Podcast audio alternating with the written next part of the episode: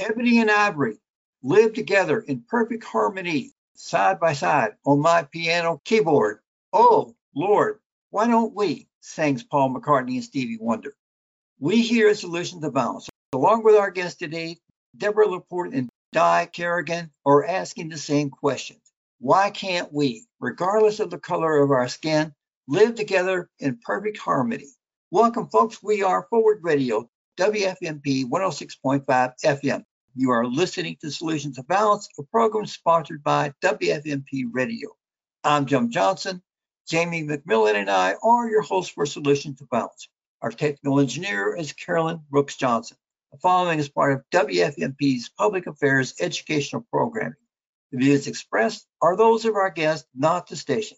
If you'd like to share your views, you may contact us by sending us an email at solutions of violence eighteen at gmail dot com. Our guest today is Deborah LaPorte and Di Kerrigan. Deborah LaPorte spent most of her adult life in Las Cruces, New Mexico, where she taught literature and writing in New Mexico State University. She's also produced plays and published short fiction. Upon retirement, she moved back to Louisville to be near her family.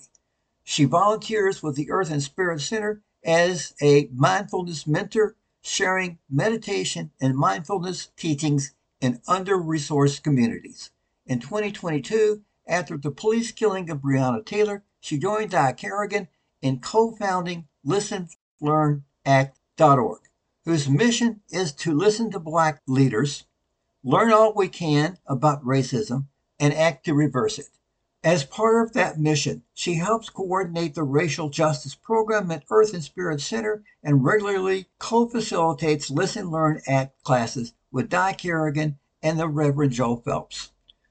Di Kerrigan is a Louisville native, but who has lived and worked throughout the U S, first as a nurse, then as a partner in a medical software development company. She returned to Louisville upon retirement. Di Kerrigan teaches mindfulness meditation with the mindfulness mentors through the Earth and Spirit Center. She also volunteers with Kentucky Refugee Ministries and the Volunteers of American Restorative Justice Program. In two thousand twenty, she founded Listen Learn Act dot org with Deborah LaPorte in the wake of the Breonna Taylor's death. Listen, Learn, Act mission is to raise awareness of everyday racism and explore the history of how it has been a destructive fabric woven into our society. Di also facilitates with Deborah LaPorte and Reverend Joe Phelps Listen, Learn, Act anti-racism classes at the Earth and Spirit Center on a regular basis. Welcome, Deborah LaPorte and Di Kerrigan. Thanks for having us. Okay, you're welcome. Glad you're here. Let's get started. Di Kerrigan, you began your professional career as a registered nurse and as a nursing instructor, but soon became a partner in a medical software development company. Why the epiphany concerning issues of fairness, justice, and anti-racist concerns? Thank you, Jim, for having us. I really appreciate being here. I have to say that the epiphany concerning racism and fairness was not top of mind with me during those years of my career. And although I'd always been supportive of civil rights and, and you know, I signed petitions and marched occasionally in protest, and I've never considered myself a racist, but I, like many white people, did not recognize the depth and pervasiveness of racism and white privilege. But it really hit me between the eyes after Breonna Taylor was killed a couple of years ago. Okay, so Deborah LaPorte, your, your life has been much about teaching English at New Mexico State University. What's the pathway from English professor to advocacy for fairness and justice concerning our African American community? Well, Jim, studying literature is studying humanity, and I've taught excellent literature by writers of many ethnicities. Often I have the express intention of exposing my students to the lives of people other than themselves. And for my Latino and African American students and other minorities, I want them to be able to see their own stories represented. In New Mexico, where I taught, people of Mexican descent make up the majority of the population, but they're often victims of racism and oppression. So when I was selecting books and when I was leading discussions, I tried to bring that to light. And in that particular city, the arts community led the way in justice efforts, organizing rallies against abuse of immigrants and organizing food drives, and also bringing the arts into under-resourced communities. So I often find myself giving writing workshops uh, for people that had very different backgrounds from me. And in their writings, they expressed their experiences, which were too often scarred by oppression and racism.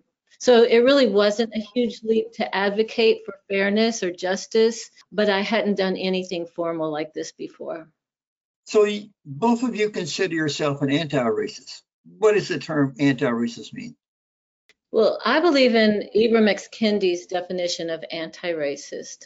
He says becoming anti-racist requires every individual to choose every day to think, act, and advocate for equality. And that will require changing systems and policies that may have gone unexamined for a long time. And he also says correctly, and this is something I'm just beginning to understand, that there is only racism and anti-racism. There's no such thing as not racist. Because if we're standing by silently watching systems of oppression and saying nothing, then we're affirming the white supremacist status quo. So Di and I always say we're on a journey toward anti-racism because we're constantly evolving, we're constantly learning, and this is something that I have, and I'm still learning, but I believe very strongly. So both of you are part of the staff of Louisville's Earth and Spirit Center. What's the purpose of the Earth and Spirit Center? Well, the Earth and Spirit Center is a wonderful place. It was founded by Father Joe Mitchell sixteen years ago, and it's situated on twenty-seven acres uh, behind Saint Agnes Church on Newburgh Road. Not sure if you're familiar with the area, but it's a beautifully wooded area. There's a, a creek at the in the back. And the, the very beginning, from inception, there was a three-pronged mission of the Earth and Spirit Center. The first was personal spiritual growth, which we do a whole lot of meditation classes there. It's one of the biggest meditation centers in the region. The second prong of the uh, mission is Earth Care. So we offer environmental education, environmental workshops. We invite people to come and, and spend time on our grounds because we have greenhouses and gardens and walking trails. It's, it's a very environmentally friendly place. The third prong of the mission is community outreach. And the Mindfulness Mentors Program, which we described before, Deb and I both serve on the Mindfulness Mentors Program group, that we go out into teach uh, mindfulness into un- underserved populations that, that might not have an opportunity to come to the Earth and Spirit Center. They also offer kids Camp Odyssey camps in the summertime. So that, that's part of the outreach program. And I've been on the board of directors there. And in recent years, we wanted to expand our mission, specifically the community outreach mission. And so what we did was decided to hire Joe Phelps, Reverend Joe Phelps, about maybe about two and a half years ago, to be the director of this newly formed social justice program. And it's become a very important part of the center's mission since then. So, Di Kerrigan, you were also a volunteer at Kentucky Refugee Ministries. Tell us a little bit about that organization. That's another, so many wonderful organizations. That's another very wonderful uh, nonprofit that provides resettlement services to refugees from all over the world in countries like Syria or Cuba, Afghanistan, Somalia, Burma. These are just a few of some of the countries, most recently from Ukraine. And the goal is to take these families out of danger and out of the refugee camps in their home country and relocate them into the United States. K R M, Kentucky Refugee Ministries, provides services and resources that help these people get back on, get up on their feet, become self-sufficient, and integrate into our community. K R M works with U S the United States Resettlement Program that provides transportation to get the families here to Kentucky.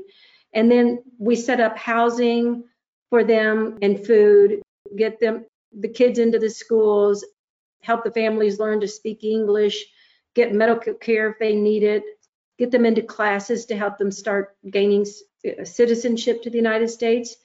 We provide job readiness workshops to help the newcomers get jobs.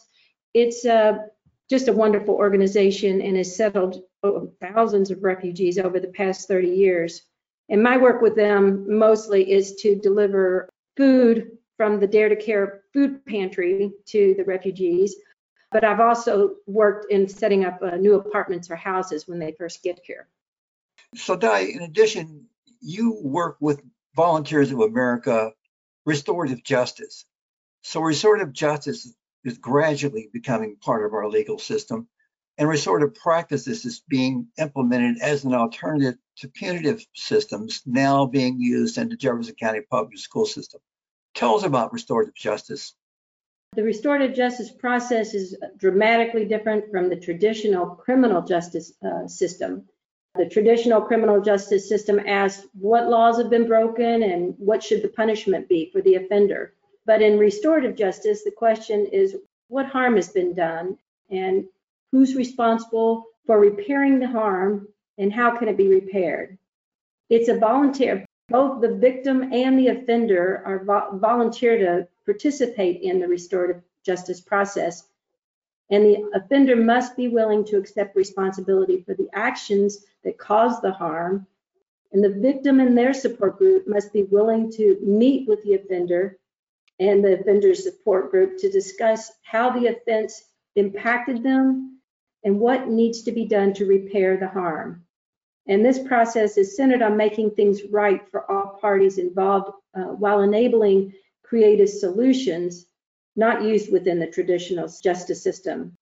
And studies have shown that this type of program can re- reduce recidivism of offenders and increase victim satisfaction of the, of the judicial process. So my work with that organization is uh, as a volunteer, I'm a facilitator for those meetings between the offender and the victim. Okay, so as part of the intent of restorative justice is to diminish the time spent in prison or maybe eliminate prison altogether? It serves to eliminate prison altogether.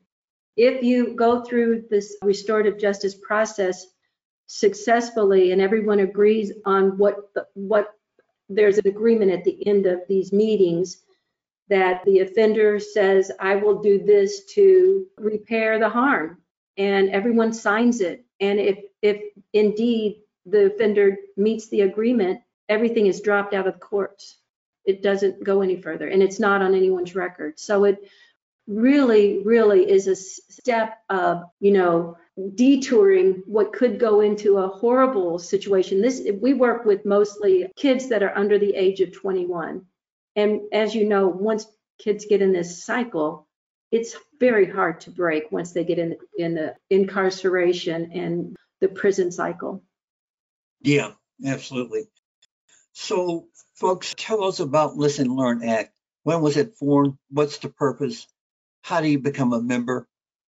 Are men allowed to join? Men are allowed. They are even encouraged to join. Okay. Um, and I wanted a woman's white woman's organization, right? We did. I will. I will explain that in a in just a second. Yes, it started out as a white women's organization, but I want to say from the beginning that Di and I are not experts on race or racial issues, and we are trying to learn, and that has been a lot of the purpose. We're progressives. We both, as she said earlier, always been progressives. We've been quick to sign a petition, to go to a march, to send a check when needed. But when Breonna Taylor was killed in her home by police in twenty twenty, and when that event was kept from the public for two months before it became known, and when all the distorted versions started to come out, we were just sickened.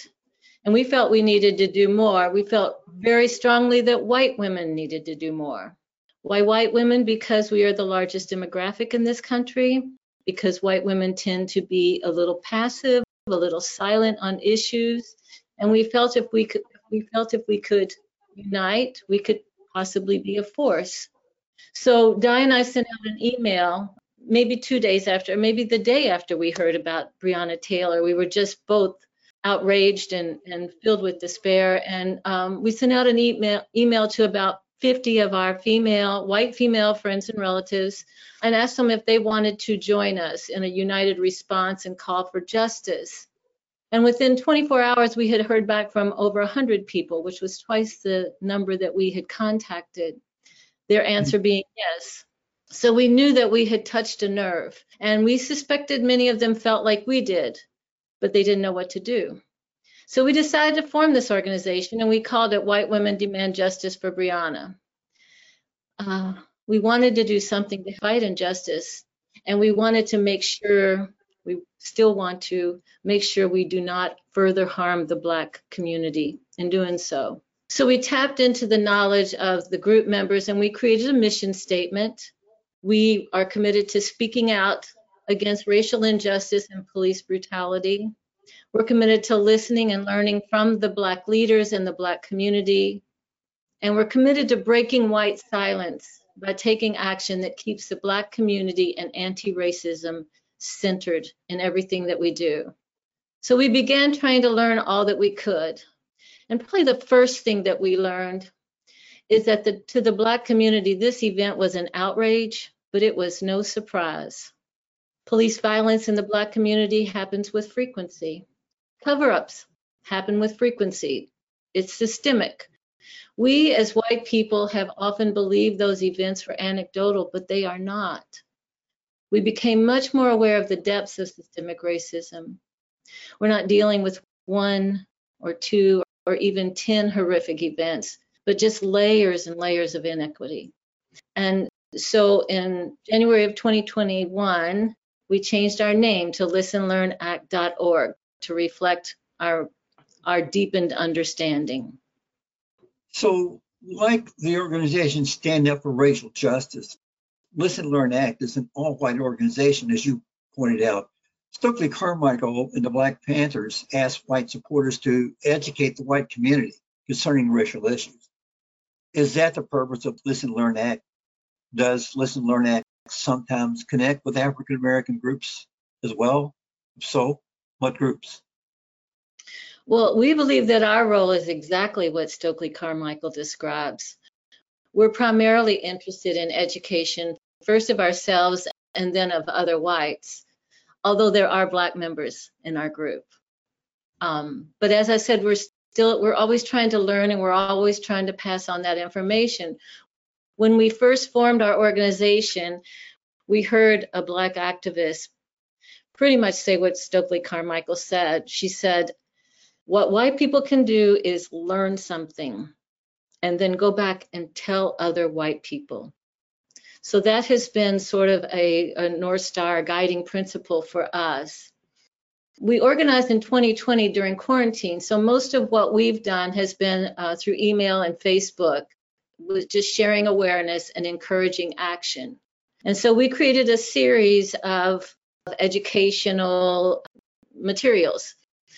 The first one, these were the first messages we we created, were called Listen, Learn, Acts. And they were real short missives that would contain information about an issue or an event, and then very urgently uh, ask our group members to act by writing a letter, making a phone call, sending a donation, whatever was needed. And after that, we created another series called The Unveiling. And this is one that reveals uh, details about our history that are very little known to us. The article that I sent to the Courier-Journal called Sold Down the River, that was originally composed as an unveiling. We also do a series called The Spotlight. And these celebrate remarkable people and organizations in the Black community that we as white people are basically unaware of. And we also do a series called Did You Know? And these tend to be kind of fun facts, such as, did you know the first master distiller was a Black man named Nearest Green? Did you know the most significant explorer of Mammoth Cave was an enslaved man? Or did you know the Lone Ranger was based on a Black Texas Ranger? So these and other uh, educational uh, materials is mostly the way that we worked until recently, when we teamed up with Reverend Joe Phelps. So uh, is Listen Learn Act a pacifist organization, or are there conditions that might permit you to support work as an organization, we really don't address pacifism and war. We're much more focused on simply racial justice.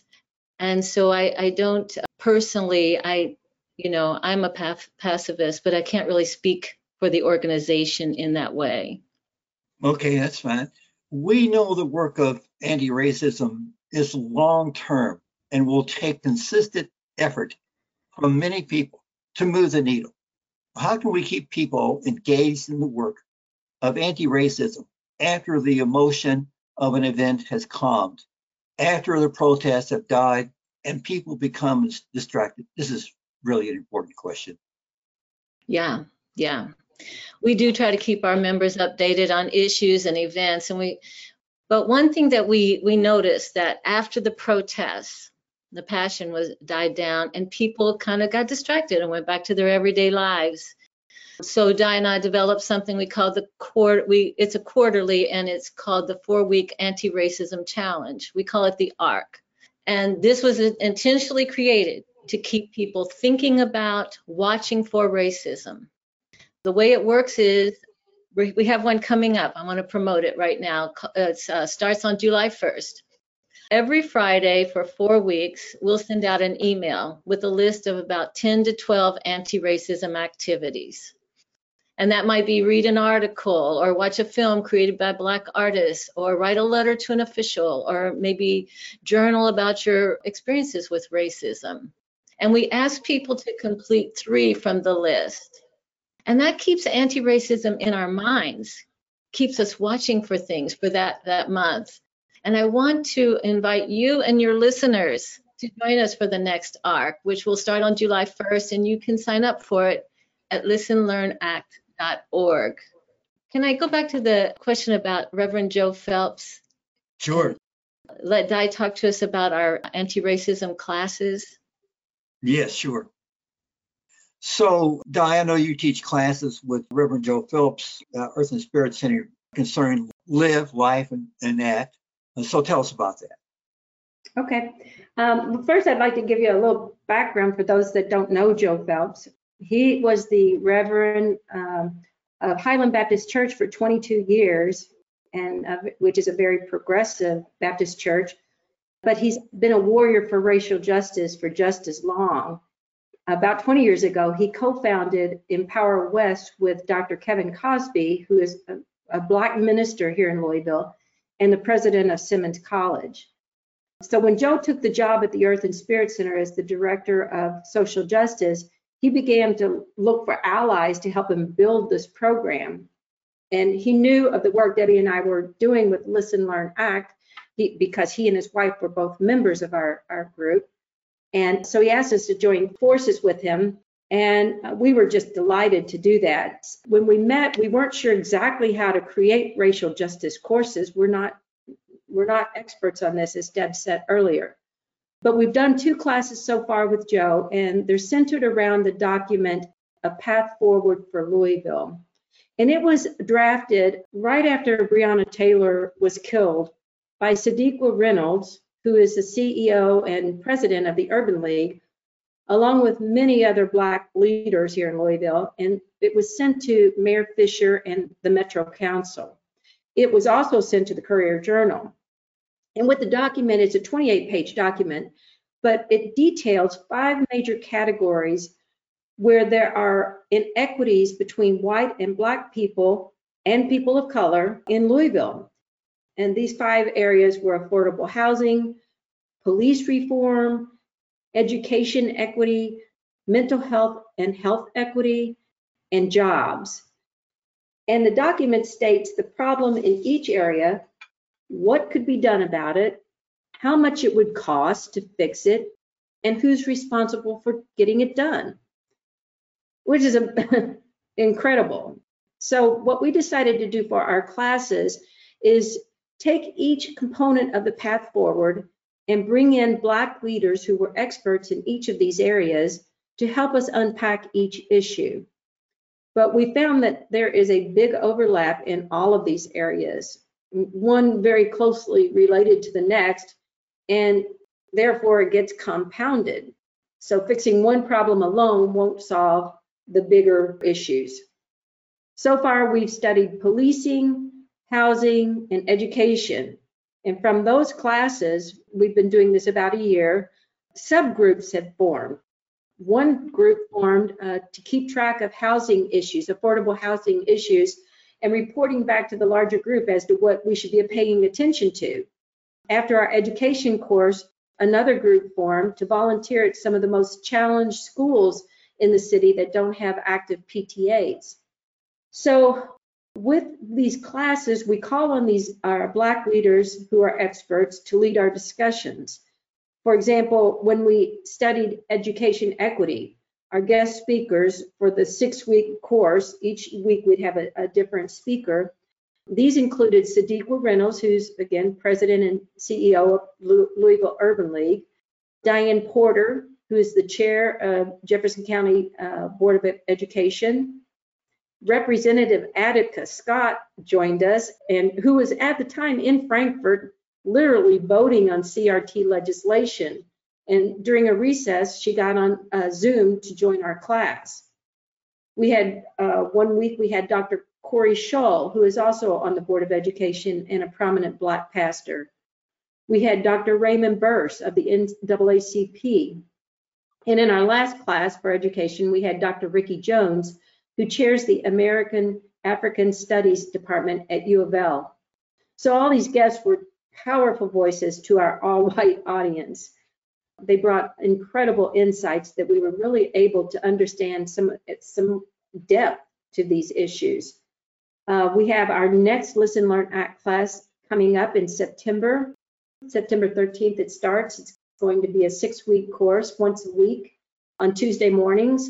And in September's class, we'll examine the mental health crisis in the Black community, which is really inflamed by racism and the pandemic. But we'll also be looking at health equity. So uh, we're very uh, excited about that. And just so everyone knows, all these classes are offered at no charge. We really want to include the public and get people involved. All of those guests that you just mentioned that appeared at Listen, Learn, Act, uh, guest speakers, have been on Solution and Balance, except for Raymond Burke. Wow. So, yeah, yeah, yeah. So yeah. We're working really hard to expose the injustice. Good, good, good. So, uh, yeah, so let's get back to racial issues that, that are much concerned uh, on the part of Listen, Learn, Act. So Deborah LaPorte, the Louisville Courier-Journal recently published your op-ed, quote, "Learning the horrors of our Kentucky history should make us uncomfortable," end quote.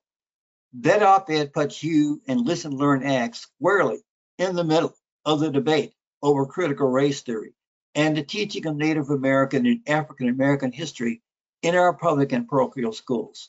Your article explains that some claim, without evidence, that our public schools are teaching critical race theory.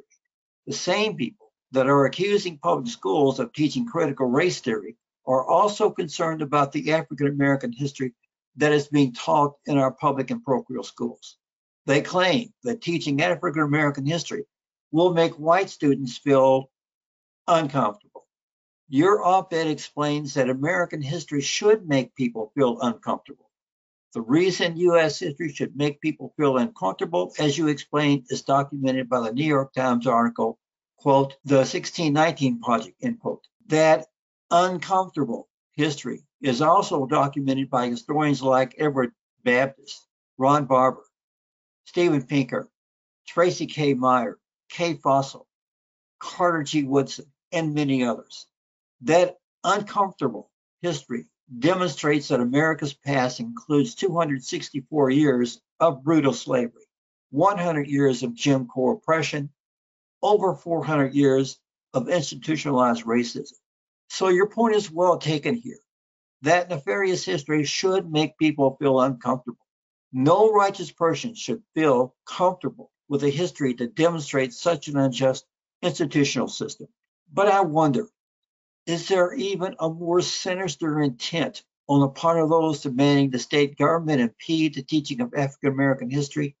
If students learn that history, unquestionable, nefarious past, won't principled people want to change institutions that have and still support racist policies? Aren't the people who claim that African American history that might make their children feel uncomfortable is the same people who want to protect the status quo, even though institutionalized racism still exists within our geopolitical and economic system? Well, yes, and yes, and yes. I can't really speak about people's motives. I tend to agree with what, what you're thinking here, but we were frankly shocked to learn how many people have no interest in creating racial justice, and they actually work fervently against solutions to the problems, gaslighting us, saying there are no problems, no interest at all in making redress for four hundred years of crimes against African Americans. That has been shocking to me. So yes, I, I agree with you. Uh, as far as what their motives are, I think they are many and varied depending on the person. I think those in power, many of those in power want to stay in power. Others are just uninformed. Others are fearful. I'm not sure, but there is a, a large segment of the population that is working actively to keep things exactly as they have been. Yeah. So my co-host Jamie McMillan and I are former Jefferson County Public School teachers. We are concerned about the whitewashing of African American history, not only because impeding the teaching of that history diminishes the history of institutionalized racism, but we are also concerned because impeding the teaching of African American history extinguishes the opportunity to learn about thousands of African Americans, intellectuals, who have made extraordinary contributions to the development of our country. Learning of these African American intellectuals provides role model for Black students and destroys the myth that African Americans are lazy and suffer from a character flaw. Is there a reason why some whites do not want both Black and white students to learn about the thousands of African American intellectuals that exist here in this country? That's a very good question, Jim. Again, taking the lead from Black leaders, I can tell you that when we asked Diane Porter about this topic in one of our classes, she said, and I quote, "We don't teach hate in Jefferson County schools. We teach facts." She said that she doesn't understand the concept of trying to tell school districts what they can and cannot teach, or what book they can or cannot teach from. Her point is, why wouldn't we want the students to know their history? And recently we interviewed Lamont Collins, who is the founder and curator at Roots one oh one African American Museum. His mission at the museum is to teach the true history of African Americans to Blacks and whites alike. He said it is to make all of us better ancestors. And if you take a tour at the museum, you learn about African heritage, and you learn about the many great contributions Blacks have given this country. It really is a great lesson for all of us.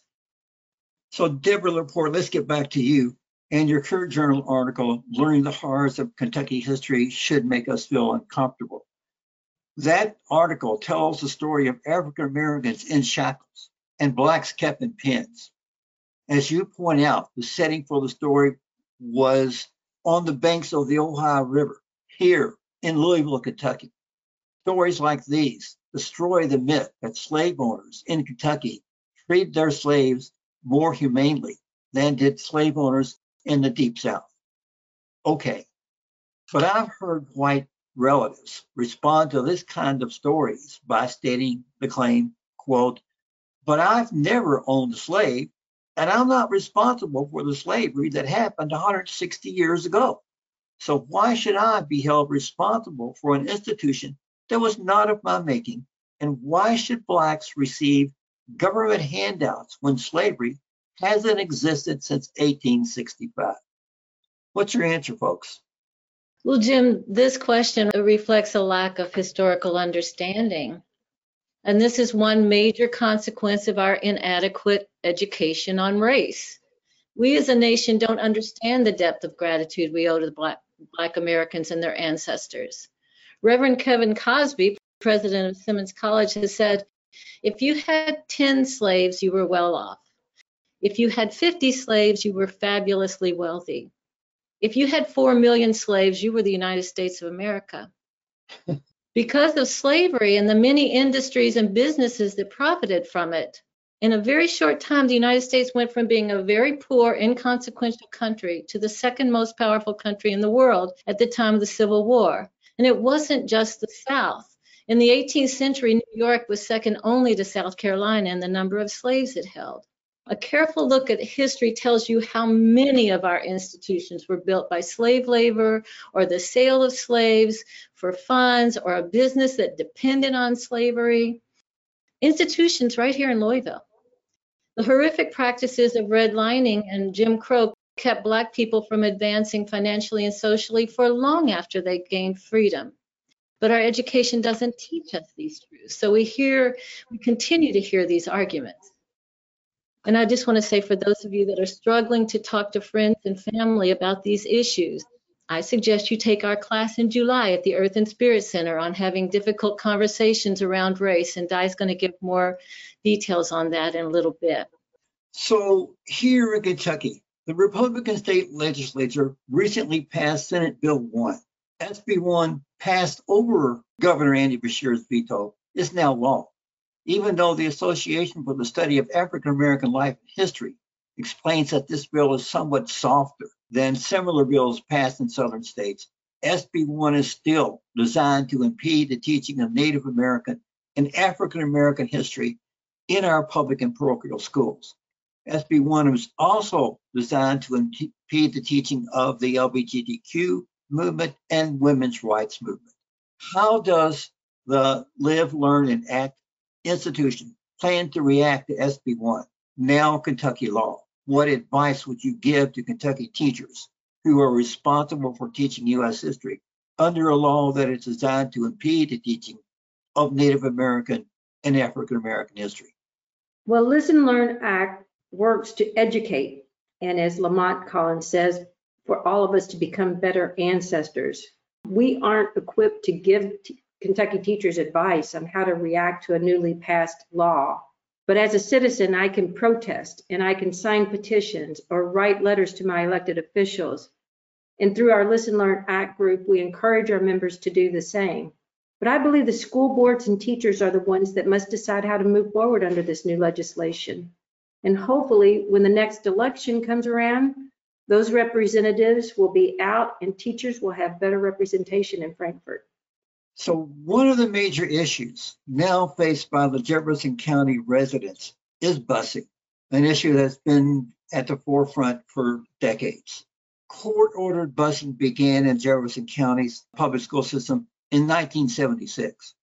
Over the years, partly because of decisions made by the J C P S Board of Education and partly because of a change in the law, busing students to schools outside of their neighborhood resides has diminished somewhat. The busing of students that has continued has rested by and large on the shoulders of Black students.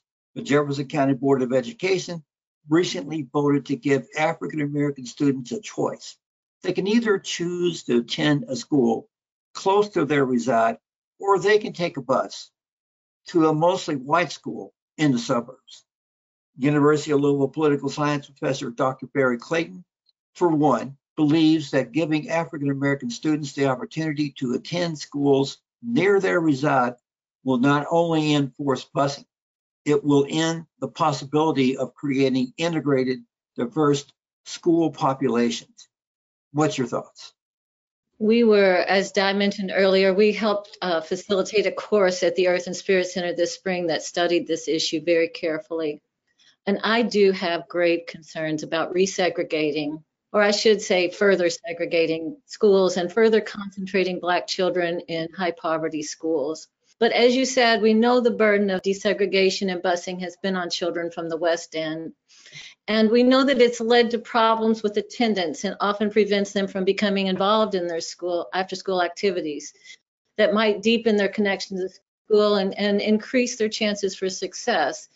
we know that West End parents many times may not be able to drive out to Valley High School to pick up a child after cheerleading practice, for example. So there, there are many, it's a very complex issue, and um, we're, we're still learning about it, but because of our class, we were able to watch it unfold with the wonderful teachers that Di named earlier, Raymond Burse, Diane Porter, Corey Schull, Attica Scott.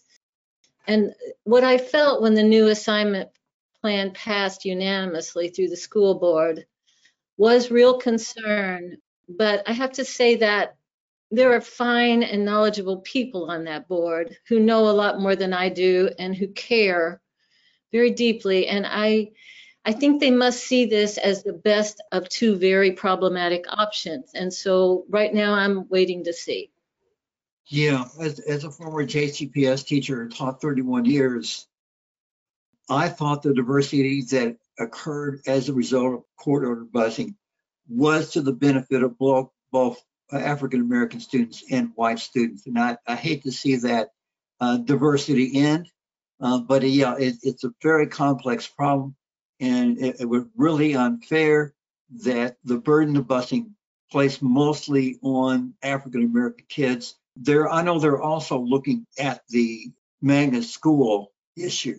Uh, because that structure has been unfair to African American students as well. So hopefully, uh, together with that, restructuring the, the magnet school system uh, will help uh, provide a, a more diverse environment. So let's let's move on though. This question it really has very little to do with the topic here, but uh, I, I just can't not ask this question because of some forty-four thousand U S citizens that lost their lives to gun violence in twenty twenty-one.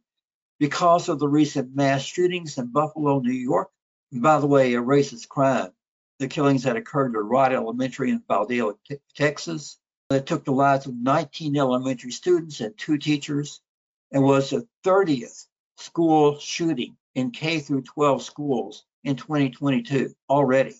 And because each year, the number of Americans dying as a result of gun violence, we have to ask the question. Does Listen, Learn, Act support increased gun safety laws? If so, what kind of laws would you support? Well, I'm going to say this as an individual rather than as Listen, Learn, Act. I support increased gun safety laws for all of us, including bans on assault rifles and red flag laws. But this is a racial justice issue. According to Everytown, Black Americans are disproportionately impacted by gun violence. They experience ten times the gun homicides, eighteen times the gun assault injuries, and nearly three times the fatal police shootings of white Americans. And the Brady Organization points out that Black people are not inherently more violent. White men, for instance, commit the majority of mass shootings, and when faced with poverty, unemployment, and single-parent households, they're more likely to commit homicide and other violent crimes than Black men, confronting a similar set of conditions. Currently in Louisville, many leaders in the Black community are pushing for change.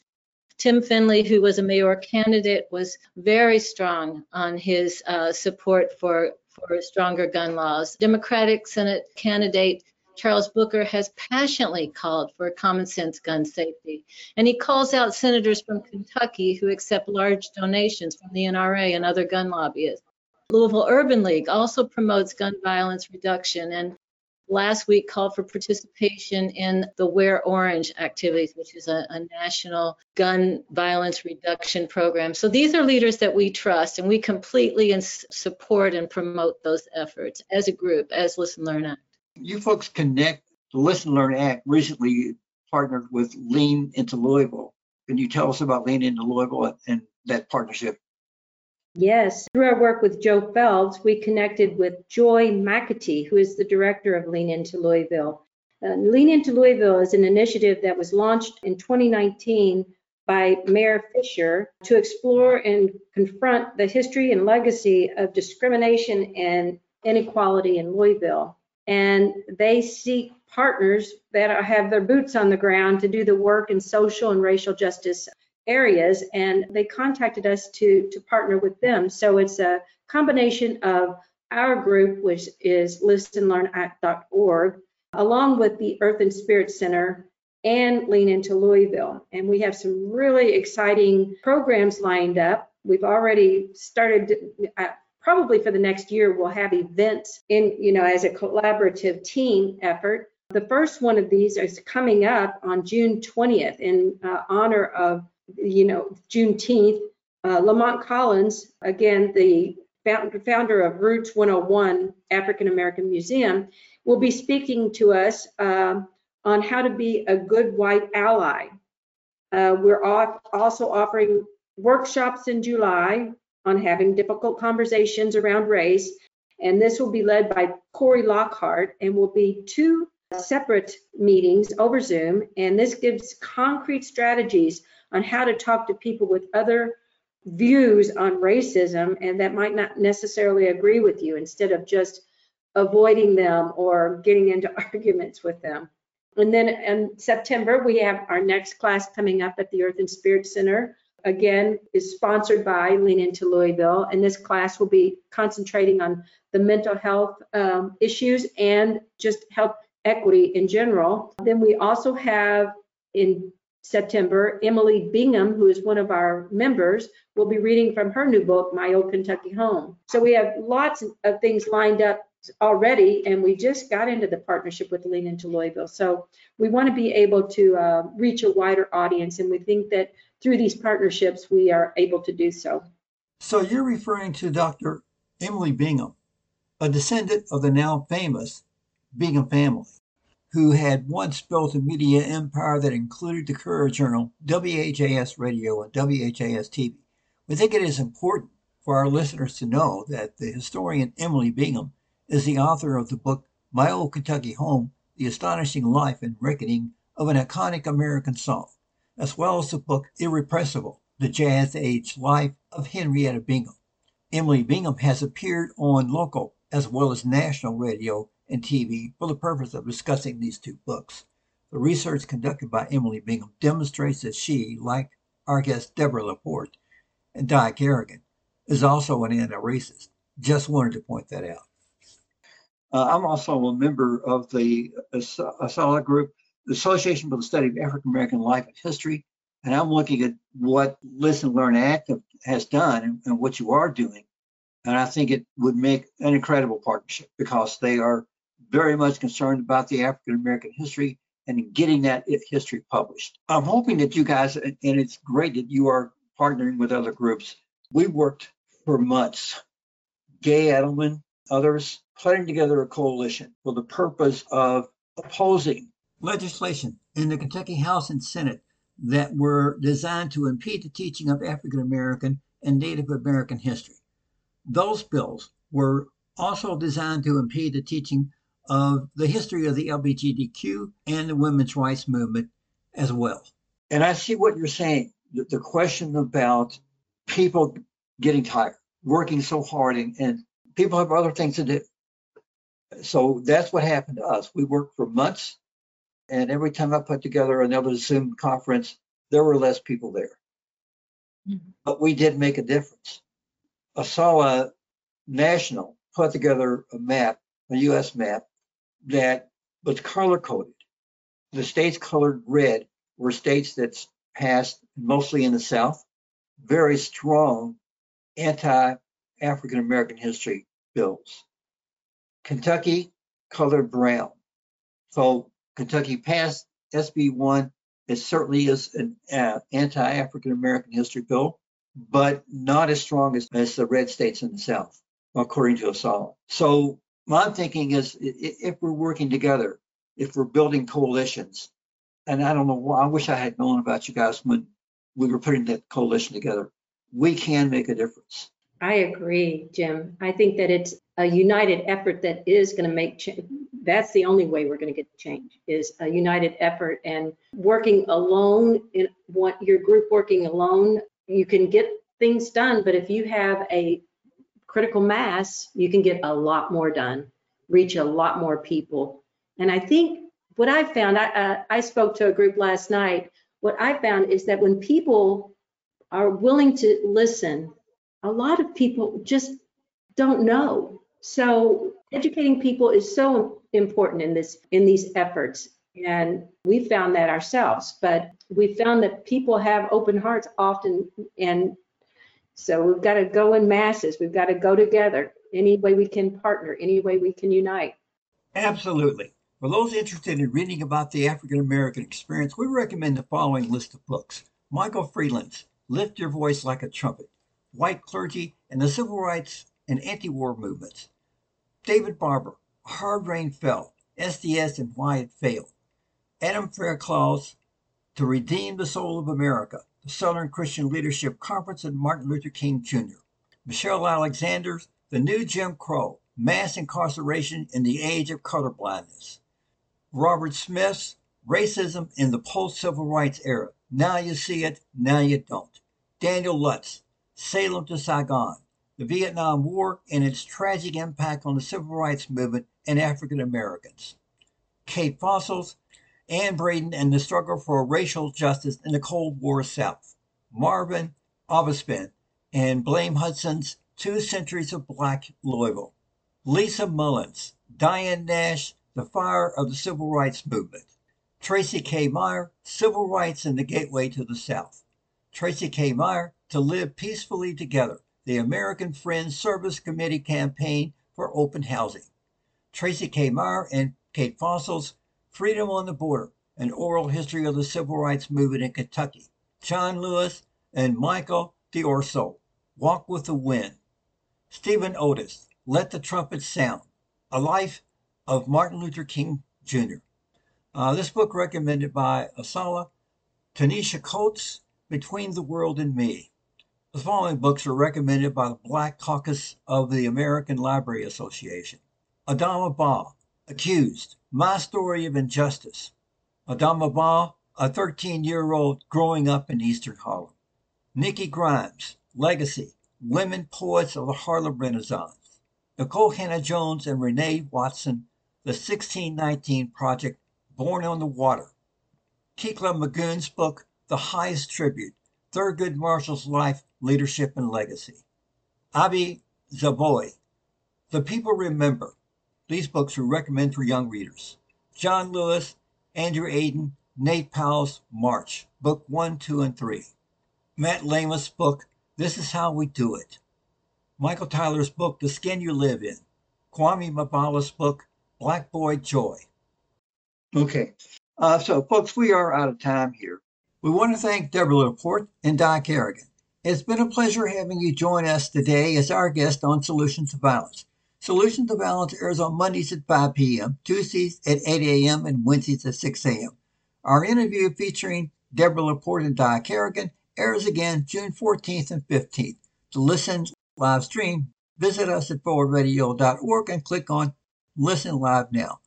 The Solutions to Violence program featuring Di Kerrigan and Deborah LaPorte will be placed in the W F M P archives June fifteenth, twenty twenty-two.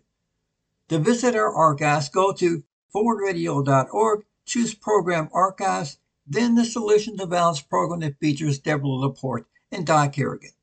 For more information and a scheduling of programming that will surprise, delight, and challenge you, visit us at forward radio dot org. I'm Jim Johnson. Jamie McMillan and I are your hosts for Solutions to Violence. Our technical engineer is Carolyn Brooks-Johnson. Thanks for listening.